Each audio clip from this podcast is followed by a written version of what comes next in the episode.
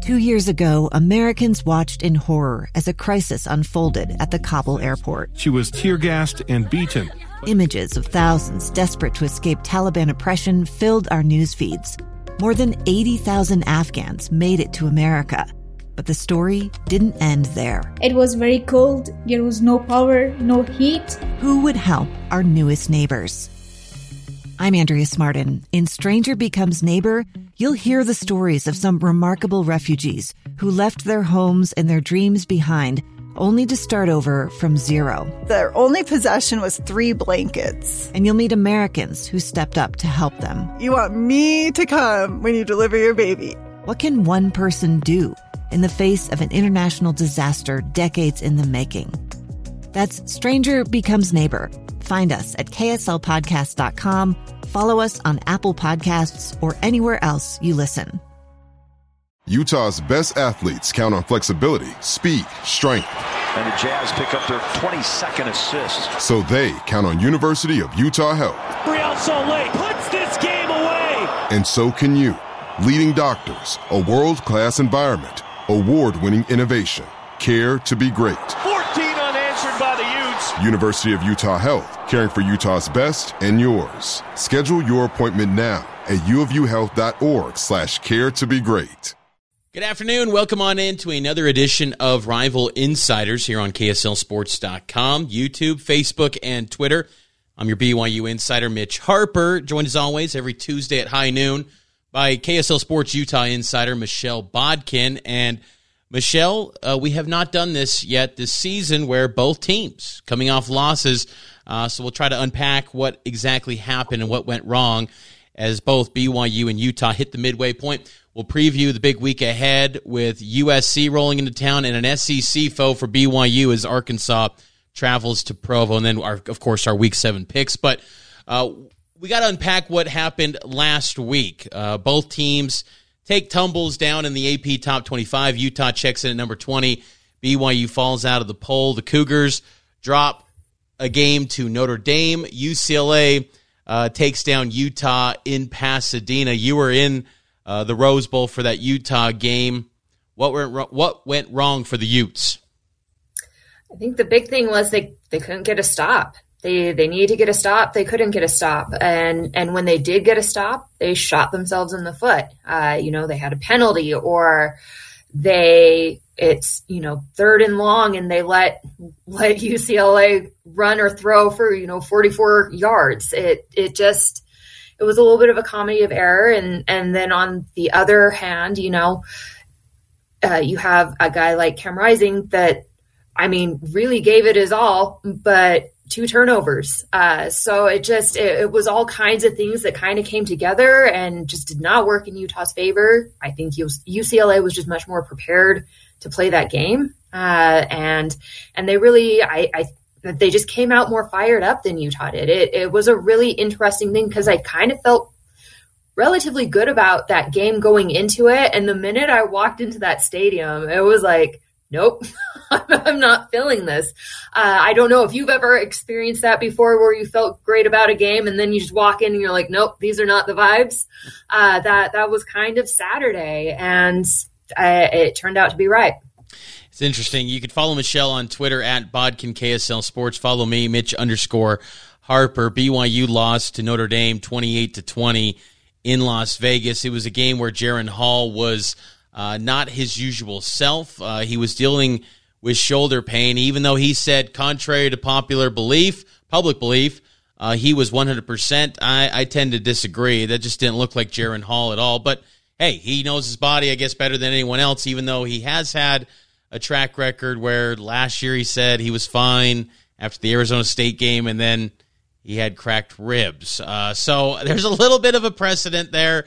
I know I get it. You don't want to talk about injuries, but Jaren wasn't his typical self.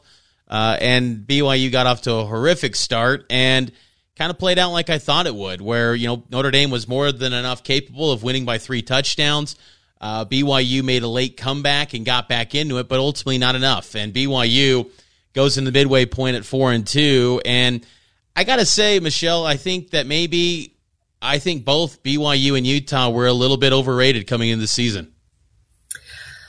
I It, I, it, it would kind of appear so. I, I still believe that Utah is a very good football team. I just don't think we've seen that out on the field for a full four quarters, all three phases. It's, it's kind of been individual players have looked really great or individual units have looked really great but they have yet to come together as a full team uh, the way that I was expecting them to. And I, I don't know why that is. I don't know why they've been missing that it factor.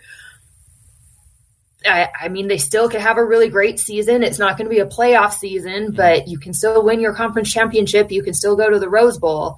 But it's going to take a conscious decision this week and moving forward that we are all working together to accomplish this goal. Uh, and I just don't think we've seen that yet from this team. Yeah, ne- neither BYU or Utah feel like they've played anywhere close to a complete 60 minutes. I think maybe BYU in week one against USF, they got off to that hot start. Maybe that's the closest you could say, but that was USF.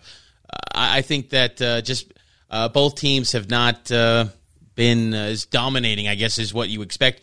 Credit to mm-hmm. both UCLA and Notre Dame, though. I thought they are teams that are clearly trending up, UCLA especially.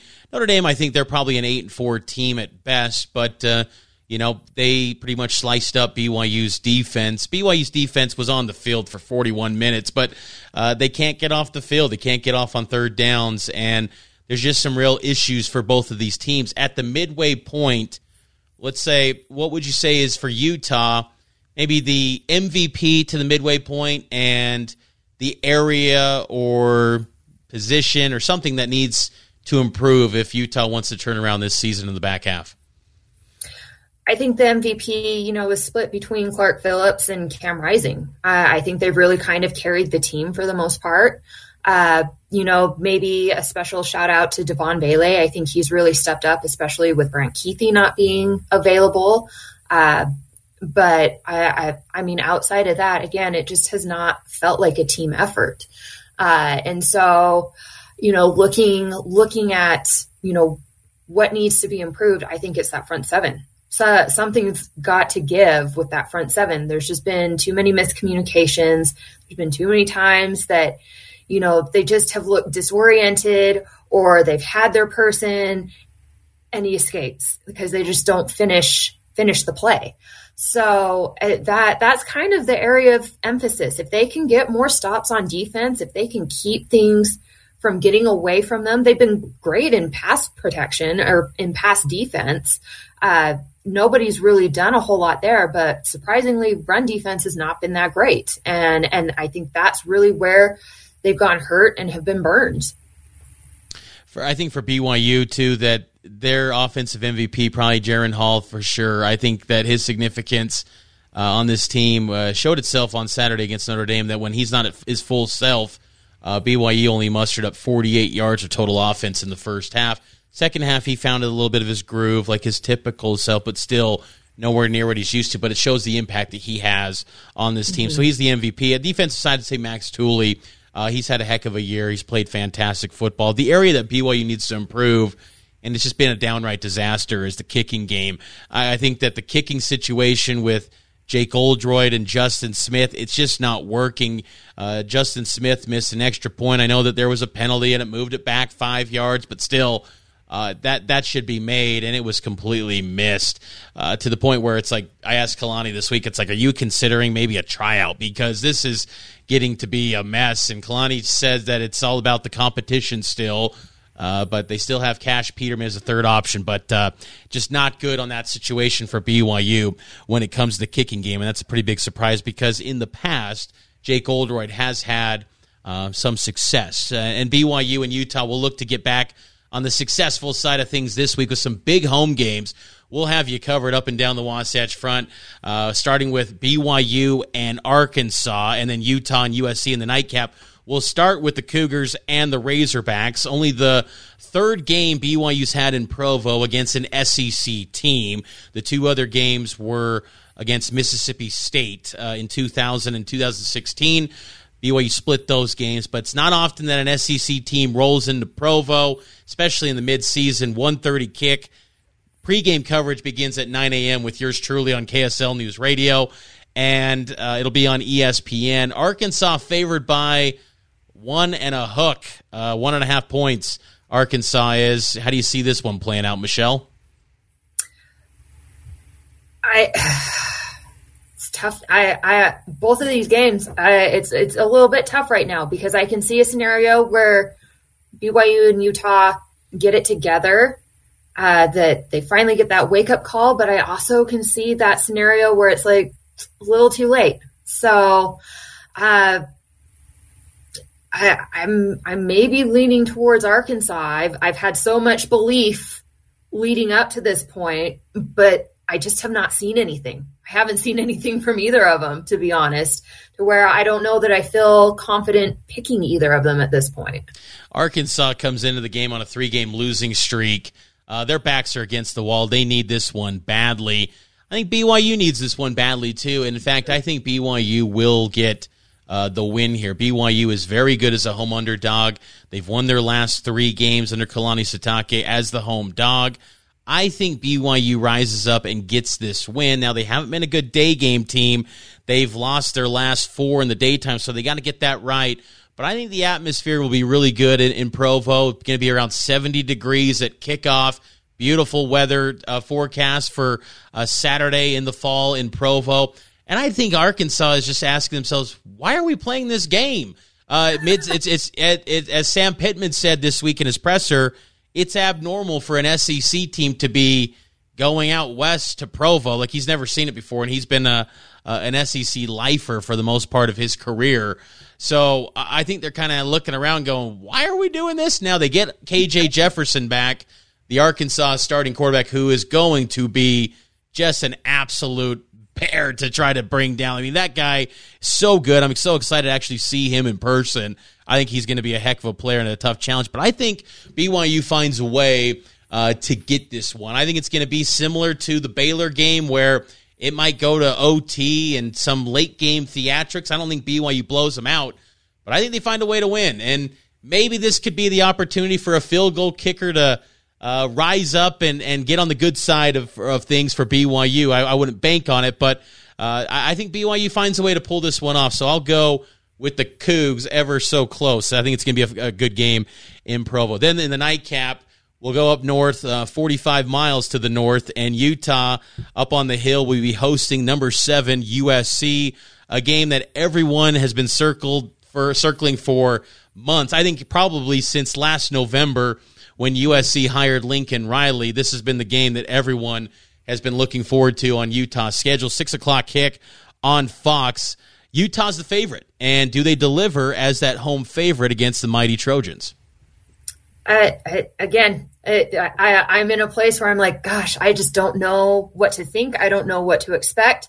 On one hand, you know, this series is one of my favorite in the Pac 12. I think Utah and USC play each other very well. I think they've mostly been very entertaining games. Not too many of them have been blowouts. Uh, typically speaking, the home team does walk away victorious. Uh, so, I mean, Utah has some of that working in their favor. Uh, and obviously, night game at Rice Eccles, like it, it, should be a great environment, especially against the number seven team in the country. But on the other hand, you have a team that hasn't quite figured out their identity on the field, whereas you have another team that I feel like is starting to get it and, and really kind of finding their groove and and coming on strong. Uh, I, I, I, for me, this one's a toss up. I, I think either way, it's going to be close. I don't know who pulls it out though. I, I just don't have a good feel or a good read on this on this game.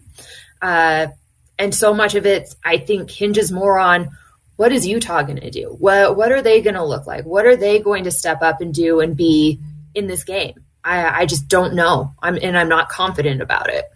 I think I think Utah wins this game. I do. I, I said in the preseason that uh, USC uh, would go 11 and one this year. I'll stick with that. I thought the one loss would be on the hill against Utah. I think Utah for 60 minutes uh, could get this win. USC at times in stretches against Washington State, against Arizona State, they've looked human. Now the thing is with the mm-hmm. Trojans is that they are number one in turnover margin. They are very opportunistic in, in creating takeaways, and I think that that's where if Utah can avoid the disastrous turnover, uh, maybe a pick six, because not only is USC created takeaways.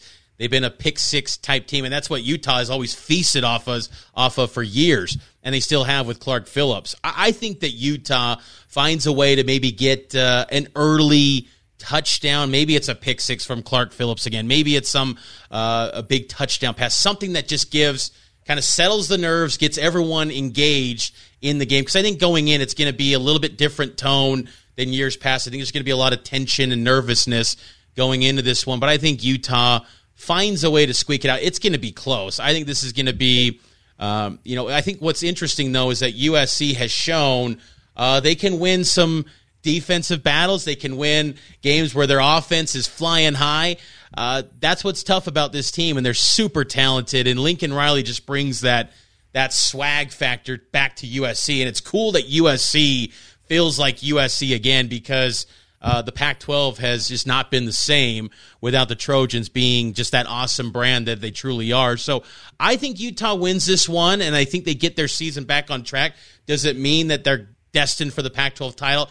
I'd pump the brakes still on that with games against Oregon looming in the schedule, but I think they find a way to pull it out this week. And I think if you're USC, like you'd still control your destiny. The playoffs still in front of you. The Pac-12 championship still in front of you because no division uh, determining the champion. So this could be a rematch uh, potentially in the championship game if both these teams continue. Uh, maybe get on a heater after this one. So I think Utah finds a way to get it done. Does that instill a little more confidence for the for the Utes for you? The one thing I will say, I feel like Utah has going for them, they are going to be honoring Ty Jordan and Aaron Lowe. And so I think that's a good opportunity for them to kind of remember what they're doing this for. I, I think that's gone lost a little bit and understandably so. Uh, you know, so so having those helmets and and the families there could provide that spark that I think has just been missing where they've been flat. And then of course, again, great opponent. Uh, they're looking good, and who doesn't want to, you know, maybe spoil someone's season a little bit, spoil their record, take them down a notch. That's something that Utah's feasted on for a long, long time. Uh, this this identity of being the the ones on top and having to stay on top is a very new concept to them. They've always kind of been the season ruiner. Uh, so, I mean, there is that working in Utah's favor. I still I still don't know what to make of this game, and I think it's really going to depend on what does that front seven do. Do they establish themselves and push USC around uh, and, and, give USC a fight? Because I think that's where USC struggled this year is when someone's been as physical as they are. Uh, or you know, is, is USC going to be the one that kind of comes out and takes charge uh, because Utah once again can't figure out that front seven situation? I don't know. Six o'clock kick. We will find out answers. Uh, Utah and USC. Uh, so that'll be a good one. One of the top games on the college football slate. Again, both the local games. Uh, some of the better matchups in the Week Seven college football slate. Last week's picks. Uh, we both fared well, six and one. You still hold a one game edge on me on the season. You're at 27 and 12. I'm at 26 and 13. Let's go to the week seven picks, and we'll start it off. We got a lot of top 25 games here. Uh, top 10 or top 10 matchup, yes. Number 10, Penn State at number five, Michigan in the big house. Who you got? Mm, I don't. I.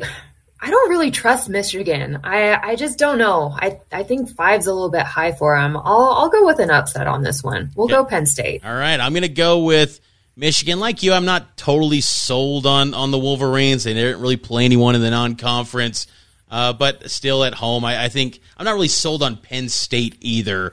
Uh, so I'll go I'll go Michigan there. We'll go to the Big 12, where man, it's a mess for Oklahoma. They lost 49 to zero last week against Texas. Uh, number 19 Kansas coming off a, a tough loss at home with College Game Day against TCU a week ago. Number 19 Kansas looking to get that sixth win to get to bowl eligibility.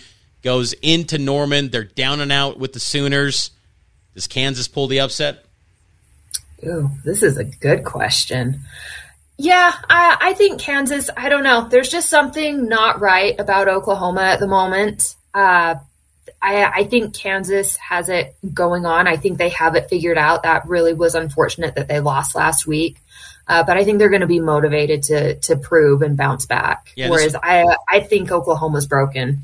Yeah, this was a tough game to pick. I think that Oklahoma back against the well desperation game for them. If they lose this, I think their season bottoms out and they don't go to a bowl game. I think they find a way to muster up enough to take down Kansas. Uh, some injury questions with Jalon Daniels at Kansas, the quarterback. Uh, so something to monitor there with the Jayhawks. But uh, Oklahoma, I'll get them barely taking down the Jayhawks. Number eight, Oklahoma State at number 13, TCU. I'll go with TCU in this one. I think that uh, their offense is explosive. They're at home. I love what Sonny Dykes is doing there. This is an upset to me, uh, or maybe not an upset in my mind because I think TCU's got better overall talent. I think they're more explosive than Oklahoma State, uh, but the rankings would say it's an upset. So I'm going to go with the Horned Frogs. What about you? Yeah, I think I'll go Horn Frogs on this one. Uh, I really like what TCU's been doing. I've actually low key really liked TCU for years. Uh, they kind of lost themselves a little bit. It appears they're maybe back on track again. Yeah, I think that'll be a good game. In the ACC, uh, unusual top 25 tilt. Uh, brand names don't inspire anything here, but uh, interesting nonetheless. Number 15, NC State. Number 18, Syracuse. Syracuse is 5 0 and undefeated. I will go with the Wolf Pack here because I'll, I'll be transparent. I haven't watched much on Syracuse. I'm just not buying them at all, but I'll go with the Wolf Pack. Yeah, I, am in the same boat as you. I, I don't know a whole lot about Syracuse. I, I, I don't feel like I can accurately judge them per se. I have seen a little bit of North Carolina State, so that's where I'll go with that one. Number 16, Mississippi State at number 22, Kentucky. Wildcats reeling a little bit, but they still got Will Levis. The quarterback matchup here is outstanding. Who you got? I'll go Mississippi State on this one. It's it's an interesting matchup, but I'll go Mississippi State. This is a tough one. I, you know what? I'm gonna go. I'm going to go Kentucky here. I don't trust it. I, I kind of wanted to go Mississippi State, but I got to get that one game. I got to get up on you.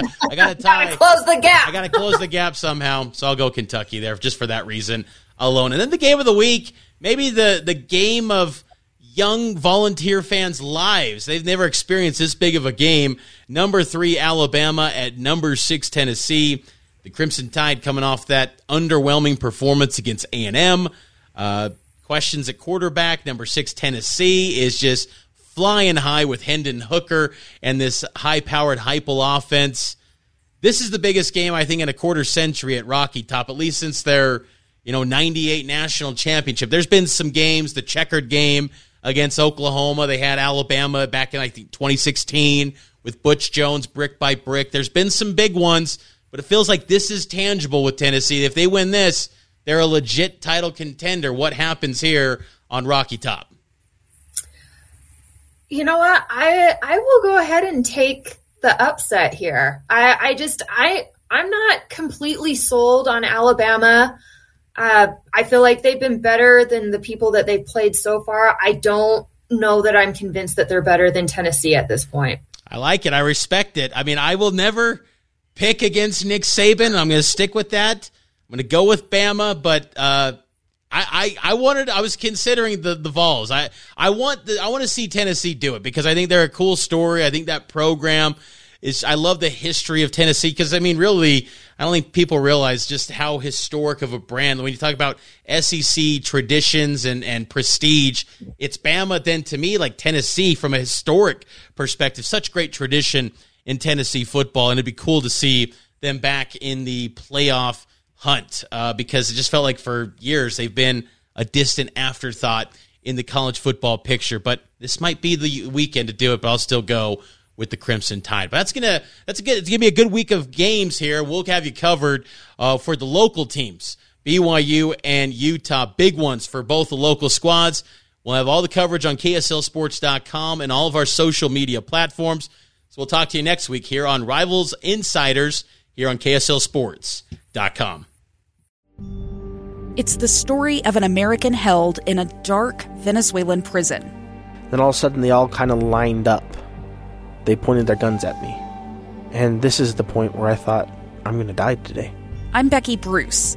I spent a year working on Hope in Darkness, which now has more than 2 million downloads. Find it on kslpodcast.com or wherever you listen to podcasts.